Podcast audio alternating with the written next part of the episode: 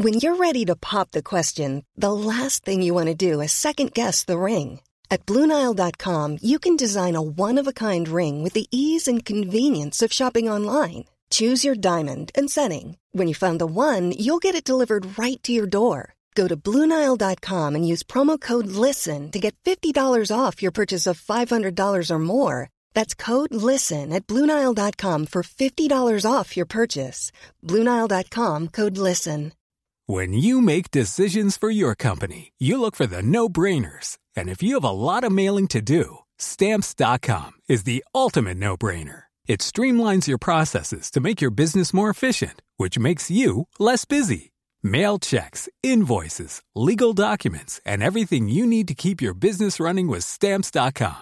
Seamlessly connect with every major marketplace and shopping cart. Schedule package pickups and see your cheapest and fastest shipping options from different carriers. With rates up to 89% off USPS and UPS rates. And with the Stamps.com mobile app, you can take care of mailing and shipping wherever you are. Make the same no-brainer decision as over 1 million other businesses with Stamps.com. Sign up with Code PROGRAM for a four-week trial, plus free postage and a free digital scale. No long-term commitments or contracts. That's Stamps.com. Code PROGRAM. Hey, WAG listeners, it's Allison, reminding you that this show cannot be made without you. If you've been thinking about becoming a Canadaland supporter, we're having a pretty great sale right now. You'll get premium ad free feeds of all Canadaland shows, discounts on merch from our store, and exclusive bonus episodes from some of our podcasts. We want to make it as easy as possible for you to become a Canadaland supporter. So from now until the end of May, we have a special offer for our listeners. For $2 a month, you can become a supporter and do your part to ensure we can continue making this show. And we really like making this show for you. Basically, nothing costs $2 anymore. You could like get a bag of candy, a locker at a public swimming pool. I've been honestly trying to think of something that cheap and I'm not getting far. So sign up for just $2 a month for the next six months. Just go to canadaland.com slash join or click the link in your show notes to become a supporter today. So, Jonathan, how are you doing? Not great. Uh, I guess right now I'm at home in, well, not a closet, in, in I guess a newly set up home office under a blanket. It's pretty warm, and I strongly suspect that by the end of this recording session, it's going to be much, much, much warmer. Uh, uh, how are uh, how are you doing? I mean, I think I'm uniquely prepared for this work from home, uh, social distancing setup, uh, as I have worked from home primarily for years. However, in the past week, both my couch and my toilet have broken, so uh, things oh, no. are things are slowly crashing down around me. But I'm glad to be talking to you about Doug Ford and and oh my god, uh, yeah. how our how our fair province is handling this COVID nineteen crisis. Oh, I'm glad to be talking to you too because I've had I haven't been entirely pleased with the appraisals of Doug Ford's response, and uh, I'm glad to have an opportunity to sort of untangle my thoughts in your company, in your virtual company.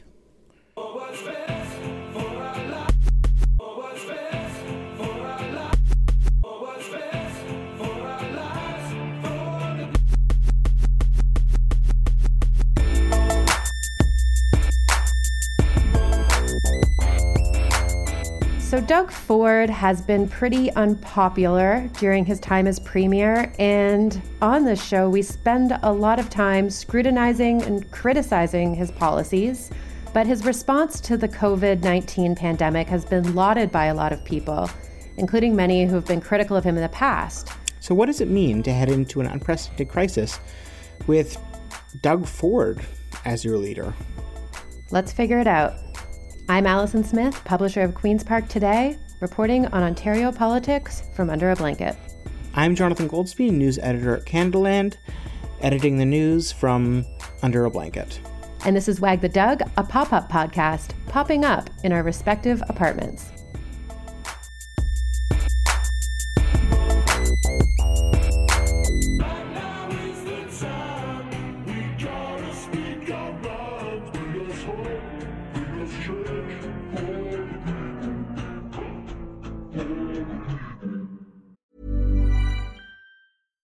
When you make decisions for your company, you look for the no brainers. And if you have a lot of mailing to do, stamps.com is the ultimate no brainer. It streamlines your processes to make your business more efficient, which makes you less busy.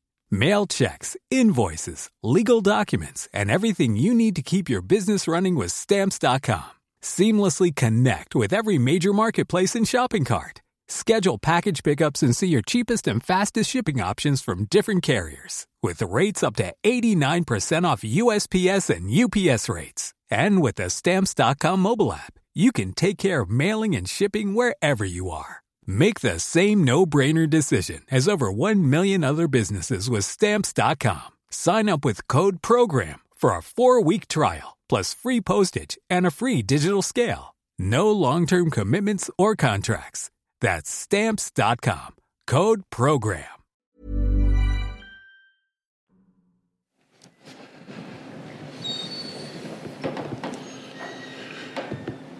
Well, good morning, everyone. This morning, I've declared a state of emergency in the province of Ontario.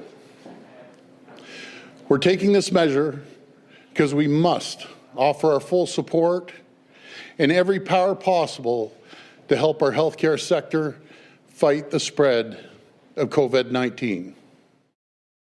So, a new poll from EKOS Research shows that 64% of Ontarians approve of Doug Ford's handling of the COVID 19 crisis you know, even many of the usual pundits are more than a little impressed by Doug Ford's performance. The biggest political surprise of the COVID 19 crisis, Steve Paikin wrote Doug Ford. Don't look now, but Ontario's premier is starting to impress. Bob Hepburn from the Toronto Star uh, wrote that when Doug Ford stepped up to the microphone on Tuesday morning to declare a state of emergency in Ontario because of the coronavirus outbreak, he did so in a manner he hasn't displayed since becoming premier almost two years ago. He looked and acted like a real leader. In all cases, these are like, you know, the running joke about, you know, today is the day Donald Trump became president. The idea that anytime Donald Trump performs moderately presidentially in a speech by not going off script, uh, number of pundits fall all over themselves to declare, okay, now he's finally established himself into the office, as though experience and history haven't shown that he will revert back to his natural state at the quickest opportunity. These columns might as well say, today is the day that Doug Ford became premier. I mean, yeah, that's basically what the Bob Hepburn one says. Be that as it may, Ford has shown another side to himself. Over the past few days, he's lauded Prime Minister Justin Trudeau. He, as far as I'm concerned, he's showing uh, good leadership as well. Called himself a big fan of Deputy Prime Minister Chrystia Freeland. She's working around the clock. I'm a big fan. He said the Toronto Star writes great articles. Yeah, Star writes great articles. he's praised labor leaders. I want to give a shout out to the, the labor leaders. Uh, the labor leaders have been absolutely phenomenal, stepping up to the, the plate. And this morning, the day we're recording, he sent out a, a personal letter to the Queen's Park Press Gallery thanking uh, all the reporters and, and camera folk for their service. He said, Often during challenging times like these, the people on the front lines forget to take care of themselves. I hope you're all taking the appropriate measures to make sure both your physical and mental health are taken care of. So, I think in a lot of ways, pigs are flying. I just think there's a fundamental error in mistaking basic competence with some extraordinary or special ability or talent. He's doing an okay job, which is frankly the minimum we should expect from a political leader. He's being basically competent. He hasn't actively made this crisis worse within the last week he's displaying a gravitas that most people probably haven't heard from him. Uh, at least since uh, his brother was was ill and passed away. I mean, that's actually the only other time I've heard him speak the way he has been speaking. You know, there's something to be said for positive reinforcement. Mm-hmm. definitely, if if we like what we see, there's definitely you know, say good job, and hopefully we'll see more of that. But I've I've had less and less patience for that approach with politicians over the years, and the fact is, he's not at the moment an embarrassment. But a lot of it also serves to elide or erase or make us forget about all the things he's done in the past that may have or could have or would have exacerbated this crisis in some way. I mean, it's one thing to be in the middle of a crisis and to be able to respond with the appropriate tone. But it, I mean, a real leadership would have been, frankly, spending his previous years in government caring for, preparing, and growing those systems that were put in place to try to mitigate the effects of an almost inevitable event such as this. This crisis has prompted them to like literally pass legislate new emergency legislation undoing other legislation they did that that made things worse for workers. And we get it we can get into that later. You know, the having to um, on a you know on an emergency basis say, "Oh no, we're not going to go ahead with the cuts to public health that were on track to happen."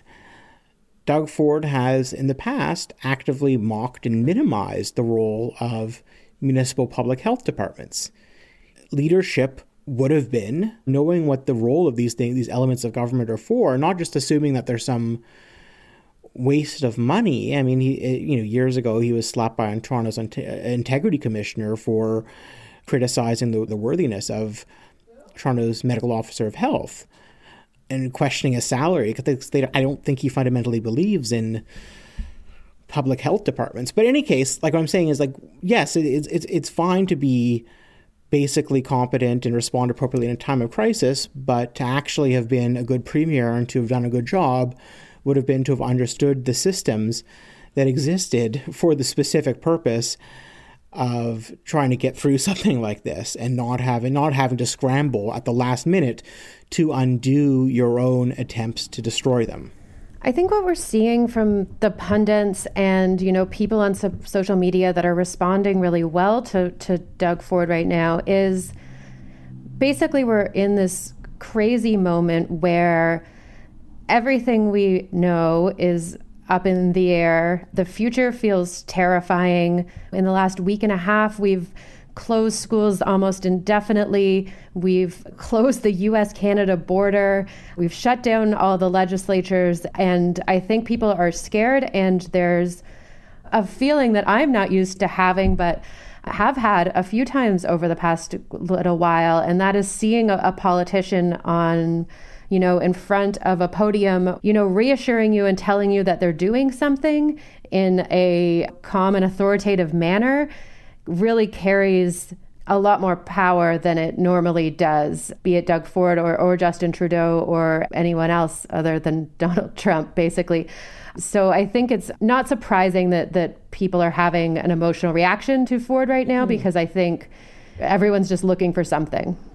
But that's kind of what his supporters feel all the time, right? Just the I, you know that whole I'll take care of it. I'm looking out for you. I'm fighting for the little guy. Mm-hmm. I'm working for the mm-hmm. people. It's looking towards that because you want a stable sense of leadership of someone looking out for you, and and in time when I think we all crave that a, a, that kind of comfort. I think we, you, you can get a sense of okay, this is what their supporters want from that, and get from and even get from that all the time. And so it certainly helps now that he know he at least at the moment doesn't seem to be playing to a specific subset of his base, but seems to be doing what is in the broad public interest, although there's certainly room to criticize that too within that too. Yeah, I mean, I wanted to talk about just a few, um, you know, communication flubs, I suppose, that have happened. So, despite you know, despite this sort of uh, celebration of his performance, there have been a few questionable decision making or, or uh, messaging. One is that on March 12th, uh, which was the day that they closed the schools, I believe, Doug Ford told Ontarians to go away, have fun, enjoy yourselves on March break. It can change. It can change uh, at any day. But I just want the families and, and their children to have a good time. Go away, have a good time, enjoy yourself. Only to be contradicted later that day by the chief medical officer of health. We don't know whether people saw the premier say that on TV this that morning and, and you know hopped on a hopped on a flight that afternoon. We do know that there are some Ontarians currently trapped in Peru that left for their trip on that exact date. There are some odd 4,000 Canadians stuck on 70 cruise ships that are just sailing around international waters right now.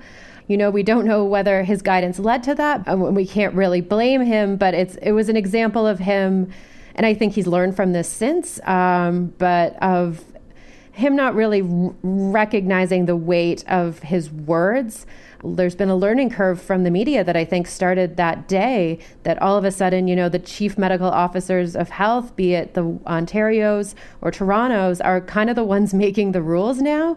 They were the first ones that announced bars and restaurants were being shut down, not the province. Um, the province sort of followed up after saying yes, even though they had said no earlier that same day. So it's been a little bit of mixed messaging. And I think Doug Ford has a reticence to standing up and giving a provinces where he says that we're closing down businesses which I mean, fair enough. It goes uh, literally directly against his tag tagline, which is open for business. So he he waited for Quebec to do a news conference closing non-essential businesses this week, and then he did his own. So it's not a disaster by any means um, what he's doing, but it's not, I think, perfect either. The list of businesses deemed essential by the province was published Monday night. Everything else, other other workplaces, should by the time we listen to this be closed. It is an astonishingly broad list. Mm-hmm. I'm sure there's, you know, decent rationale for most of this. But there are, you know, little things here and there like construction work and services, including demolition services, in the industrial, commercial, institutional, and residential sectors, meaning condo construction can continue unimpeded. That seems bizarre, or, or at least surprising, and not without an immediately obvious rationale. I mean, there are definitely like what you sense as fingerprints of lobbyists here and there in this document. Yeah, I mean, one example is Dollarama, which um, they are have been deemed an essential business because they sell, you know, cleaning supplies and food. And I don't really have any qualms with that in particular. Um, more so than you know anything else or really this list in general but dollarama has registered a bunch of lobbyists last week to help them address the COVID crisis or, you know, some broad statement like that in the mm lobbyist registry. So businesses knew this was coming and you better mm-hmm. believe uh, every industry in the province, or at least the ones on that list, uh, had someone on the phone with the, with the Ontario government yesterday trying to ensure that they are deemed essential. Yeah, I mean, you, you know, if you have a car dealership, you can stay open. God forbid you should not have a car. Like a, new car. I, I, I don't know. I, maybe there are reasons for these, but a lot of these definitely sound like the products of, uh, of phone calls by lobbyists to to an extent that uh, makes you question the validity of this whole enterprise. I mean, he listens to he listens to business. I mean, we knows that he, he's very proud of that fact. that's when he was rolling back the liberal last previous liberal government's labor reforms. He, you know, just talked extensively about because he listened to business owners. He listened to, you know, we talked to small business owners, talk to medium-sized business owners, talk to large business owners. They consider this bill a job killer, and that's why he, you know, they they got rid of the ban on requiring sick notes for employees, for example, something they had to on an emergency basis basically roll back just last week. It's why they got rid of, you know, the, all the changes to sick leave, to paid and unpaid leave. The Liberals, toward the end of Kathleen Wynne's mandate, they passed some pretty good stuff, including pretty good reforms to uh, labor laws governing both paid and unpaid leave and sick leave. And, you know, Doug Ford saying, oh, I listen to business. Business is the job killer. They repealed that just a few months into their mandate. Well, worth saying that the Ontario Chamber of Commerce came out today uh, endorsing the the list of non-essential businesses. So those are the same folks you're talking about that did weigh in heavily on those labor mm-hmm. laws. And maybe it's also worth noting that one of the other changes was Ford pulling back the increase to the minimum wage to be $15 an hour. And right now we're seeing you know, Loblaws increasing their hourly rate by two dollars an hour, you know, just to keep people like to have them show up at the job, and I guess to be nice also. But again, another measure that that you know could have been in place would have been a higher minimum wage, and, and now businesses mm. themselves are finding out they need that. Why does it take an emergency to be able to you know to grant people paid sick leave. I mean, I guess I'll counter that it seems like a lot of other provinces are not either. Um, in in British Columbia, again, they have a, uh, an NDP party in charge, and it turns out there didn't have a single day of paid sick leave guaranteed to anybody in the province up until this week. So uh, mm-hmm. I guess we're not the only ones that are behind. And I thought we were going to be nice today. Come on, Jonathan. uh, I, am kidding. We don't have to be nice. We yeah, don't have to no, no, nice. I know. I know. Yeah, BC should have had it before. I mean, there's like the liberal, they, the NDP, BC NDP shouldn't have had to wait until now. Just like the Liberals in Ontario shouldn't have waited to their last months in office after 15 years. But I think there's something especially galling and egregious about having made an active and successful mm-hmm. effort just a couple years in the past to undo those specific things, such that you now have to redo the things you have undone. It's just like, I mean, Ontario's government these days is like hitting Command Z and Shift Command Z or Command Z and Command Y back and forth, back and forth all the time. In another big reversal, the teachers' unions are uh, pretty much screwed out of any uh, labor power that they had over the province now that this pandemic has hit us the government has thusly shut down schools, um, meaning that any weight the teachers had to uh, pressure the government to make a contract deal with them by keeping kids out of schools is completely nullified. And they have a contract. yes, they, they do. So most of the unions have have tentative agreements now. We don't know what's in them. Uh, we don't know what concessions were made, but I guess we'll we'll find that out. Also, incredibly ironically, one of the main sticking points between the teachers and the and the government was Education Minister Stephen Lecce's plan to make it mandatory for high school students to take online courses. For a while, it was going to be four per student to graduate. They dropped it down to two. But now we're at a point where we we don't know when schools will open again, whether they will this entire school year, and the government's now pumping out online educational materials just so that you know the kids can learn something at all. So yikes. I guess uh, lecce really mm. he, he scored on this one. He was uh, g- good timing at least for him on that. Yeah good timing. He scored on this in as much as you could say that like Sam Neill and the kids scored on those velociraptors just because they were fortunate enough to, you know, be rescued by the, the T Rex that smashed through the ceiling at the right moment. What happens when the virus inevitably gets itself into one of the many populations that our society already considers disposable? People are already subjected to conditions many of us would consider unsanitary, degrading, inhuman, particularly in most jails, in many homeless shelters, in certain First Nations reserves.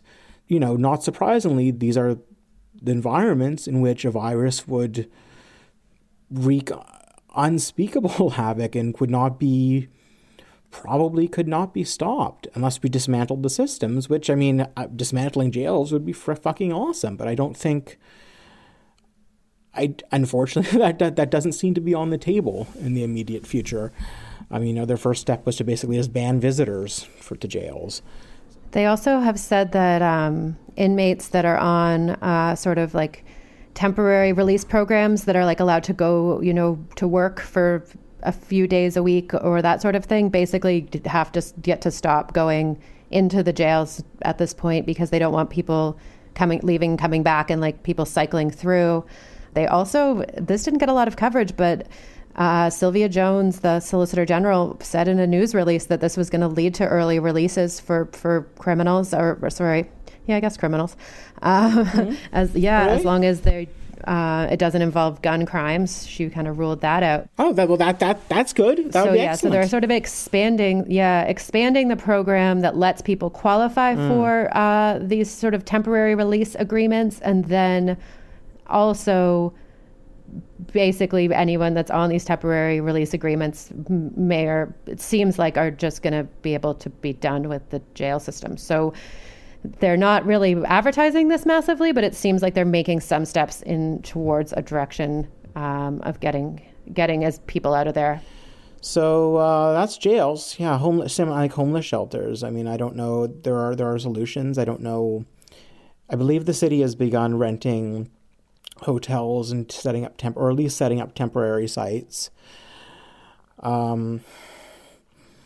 But yeah, I mean, it just, once again, like the, the crisis makes you reflect on how how do we treat people the rest of the time? How how do we regard human life and the lives of workers and you know in the lives of vulnerable populations most of the time So I think where things get really scary, and, and we do have to, I think, go this way because oh now they now well, they get yeah. scary yeah because of course the biggest thing that the province of Ontario, um, you know, spends its money on and, and takes care of is our healthcare system uh, and our hospitals, and there are there is good reason to believe that that is going to be where this whole thing, you know, really falls apart. Ontario's hospitals are, are overcrowded on a good day, but a, a study out of the University of Toronto from last week basically projected that we're going to run out of ICU beds and ventilators by the middle of April, even if the number of people getting the virus each day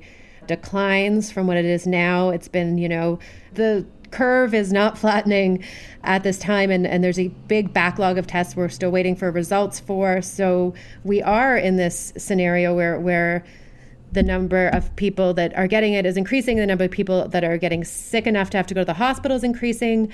Ontario is about 1700 icu beds. They said they have another 500 ventilators that the the pc's got a couple hundred out of storage and, and bought 300 more. But at this point there's doesn't seem to be a lot of options for obtaining more. Um, you know, governments have lots of money at their disposal, but the problem is that there's a worldwide shortage of of ventilators and a bunch of other medical supplies that we're already falling short of. And yeah, money money does not have the power, the value to buy something that that doesn't exist. Ford has made a broad call to businesses, basically asking them to start manufacturing ventilators, businesses in Ontario, that is. You know, he says Ontario's manufacturing industry is, you know, capable of making anything at all, is kind of how he's how he's phrased it. But trying to get some of them to potentially turn auto parts lines into ventilator factories. Um, apparently, that GM is starting to do that somewhere in Indiana whether or not that's actually going to be feasible in Ontario in any sort of, uh, you know, quick and nimble way is really, I think, up in the air. There's issues with patents and designs for these ventilators. You know, there's um, issues with supply chains. I guess ventilators have many different little moving parts in them. And it seems like that's what we're going to need. And, and, and will that save us? I guess is the question. what is the better option I don't know if there is one. I just. Uh, I don't I don't disagree with with him asking for this. I think asking is a good first step. The federal government's kind of is doing the same, but at the same time Ford said on the weekend that US companies have already stopped shipping some sup- medical supplies to Canada, including Tyvek suits, which are kind of protective wear that that healthcare workers could cover themselves in when they're dealing with a sick patient. We can't get any more of those. And of course, uh, I don't know how reusable they are, but probably not particularly if they're covered in um, virus. So I don't know. It's it's scary, and I don't know the answer um, as to whether we're going to be able to do that. I mean, we have craft distillers making hand sanitizer, which is a good mm-hmm. thing, but I think there's a lot of things that are a lot harder to manufacture than hand sanitizer. Mm-hmm. Yeah, but I don't think I have anything to add. Except, uh, as it turns out, medical equipment or medical type equipment is not super hard to make if you don't, you know, if you're not really hoping or trying or promising to make it well or properly. Uh, so, Doug Ford's uh, eldest daughter, Krista, uh, runs a, a business, KH Customs, selling affordable competition suits and competition accessories for bodybuilding competitions. And she has, in the past week or so, introduced what she calls the last resort face mask. These are face masks made out of the material you would use for I, I guess bodybuilding bikinis, since that's primarily what she what she makes. There's a wide range of patterns available: leopard print, palm leaf print, camo. And you know the disclaimer is pretty emphatic. Please note our masks are made with double-lined spandex. This material is not graded on the medical scale, and we do not know exactly or how much exactly this material blocks from any virus. These masks will not prevent catching or giving any illness and are not made to prevent any such illness slash virus slash disease. These masks are for last resort options or comfort purposes. That said, while they normally sell them for $8, if you're a medical professional, you can buy for $4. Frontline workers, including doctors slash nurses slash staff, PSWs, police, EMS, fire, and the like, will receive 50% off their mask up to two personal masks. That's a saving of $8. In the same size, please upload your government issued ID for the discount. And the form has an option to upload a file of your government issued ID to the Premier's daughter for her body building bikini suit website uh, whose materials she has repurposed as as um, as as non medical grade face masks for any doctors who are lacking better options. Um, and this is her efforts to accommodate, all of which would be kind of, frankly, a, sweet, adorable yeah. because she's be kind of adorable. I know her effort to, to help her effort to help out, and I doubt if anyone takes her up on the offer that she would actually be profiting in any significant amount. I mean, they're you know eight dollars, but oh, she just said her Instagram is private. That's fun. Okay, uh, trying to let these screenshots load. But basically, um, all of which would be kind of sweet if her Instagram page over the past couple weeks hadn't been full of coronavirus conspiracy theories. March 12th, which was, I think, Thursday, the same day that her dad, you know, made the error of telling people to go enjoy themselves on March break, she reposted a meme of, you know, coronavirus, a flu, not much more. One of the century's biggest stock grabs. The danger is slight to nil. The reaction is absolutely absurd, extreme, and hysterical. Look at these lemmings diving off the cliff, waved on by our leaders. Social media is a failed experiment that has rallied the incompetent and gullible masses into a controlling force, a turning point. She didn't write that, she just reposted it, but her comments throughout the thread uh, left zero doubt that it was reflective of her opinion. I mean, you even had people in the comments, some people asking, like, how does this square with what your dad's saying? And she basically said, well, I'm glad that we live in a free society and I have a right to my own opinion. I mean, but I mean, that's more than a little concerning. And it just, you know, as recently as a few days ago, she was writing things like, in response to comments, thank you for your opinion. In my opinion, I wouldn't suggest getting your education from the news. I'd suggest not listening to the media at all, considering they are the ones causing the panic to begin with. In regards to the market, I would much prefer to see my fellow Canadians and Americans capitalizing on a gain rather than the Chinese government and the efforts they have taken to sink our economy, buy up even more of ours for dirt cheap while causing so much more destruction to the lives of so many. The lives lost due to this virus is tragic. Any life lost is tragic. The big picture has nothing to do with the virus. Do some back research to when this all began and what was going on at the time. Something is very fishy with the timing. Thanks for stopping by my page. I hope you have a great weekend, my friend. Yikes. I mean, obviously, she is an adult. She is not her dad. But I mean, these are the most pernicious types of posts of conspiracy theories, things that Instagram has actually been cracking down on. And uh, I think it's a mirror into sort of like what what in a mirror kind of you look at it as a window into what what what were people fearing from Doug Ford? What would the worst case scenario have looked like if he had gone the full Trump route? And I think it gives a look into that. And you know, thank goodness that uh, her dad has seemed to have at least temporarily outgrown his conspiracy theory phase. I would like to recommend people do get their facts from the news.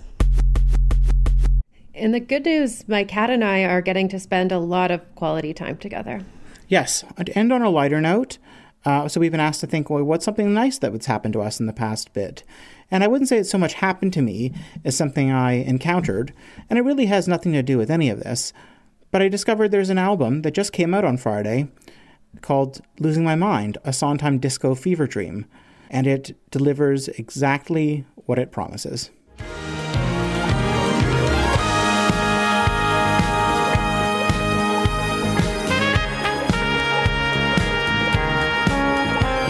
When you're way up high and you look below, There's a place for at the world you've left and the things you know. somewhere. Little more than a glance is enough to show you just how small you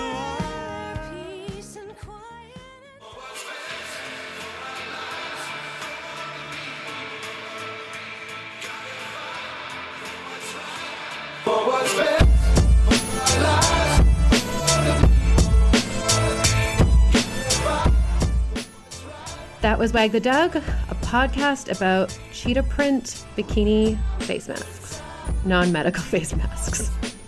I'm Jonathan Goldsbie, and you can find me at home under a blanket or, or on Twitter at Goldsbie. I'm Allison Smith, and you can find me on Twitter at Queen's Park Today. Our producer is Kevin Sexton, and our theme song is by Nathan Burley. This is our producer Kevin Sexton's last episode. Uh, as he's leaving Canadaland after several years and moving to the Ottawa region, and lucky for him, movers are considered an essential service by the government. Our podcast is listener supported. If you like it, please consider supporting us at patreon.com slash Canadaland.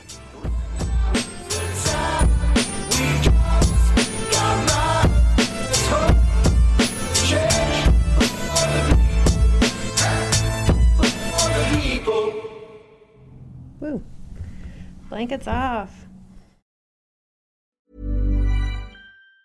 Hi, I'm Daniel, founder of Pretty Litter. Did you know cats tend to hide symptoms of sickness and pain? I learned this the hard way after losing my cat, Gingy. So I created Pretty Litter, a health monitoring litter that helps detect early signs of illness by changing colors, saving you money and potentially your cat's life. Pretty Litter is veterinarian developed, and it's the easiest way to keep tabs on your fur baby's health right at home. Go to prettylitter.com and use code ACAST for 20% off your first order and a free cat toy. Terms and conditions apply. See site for details.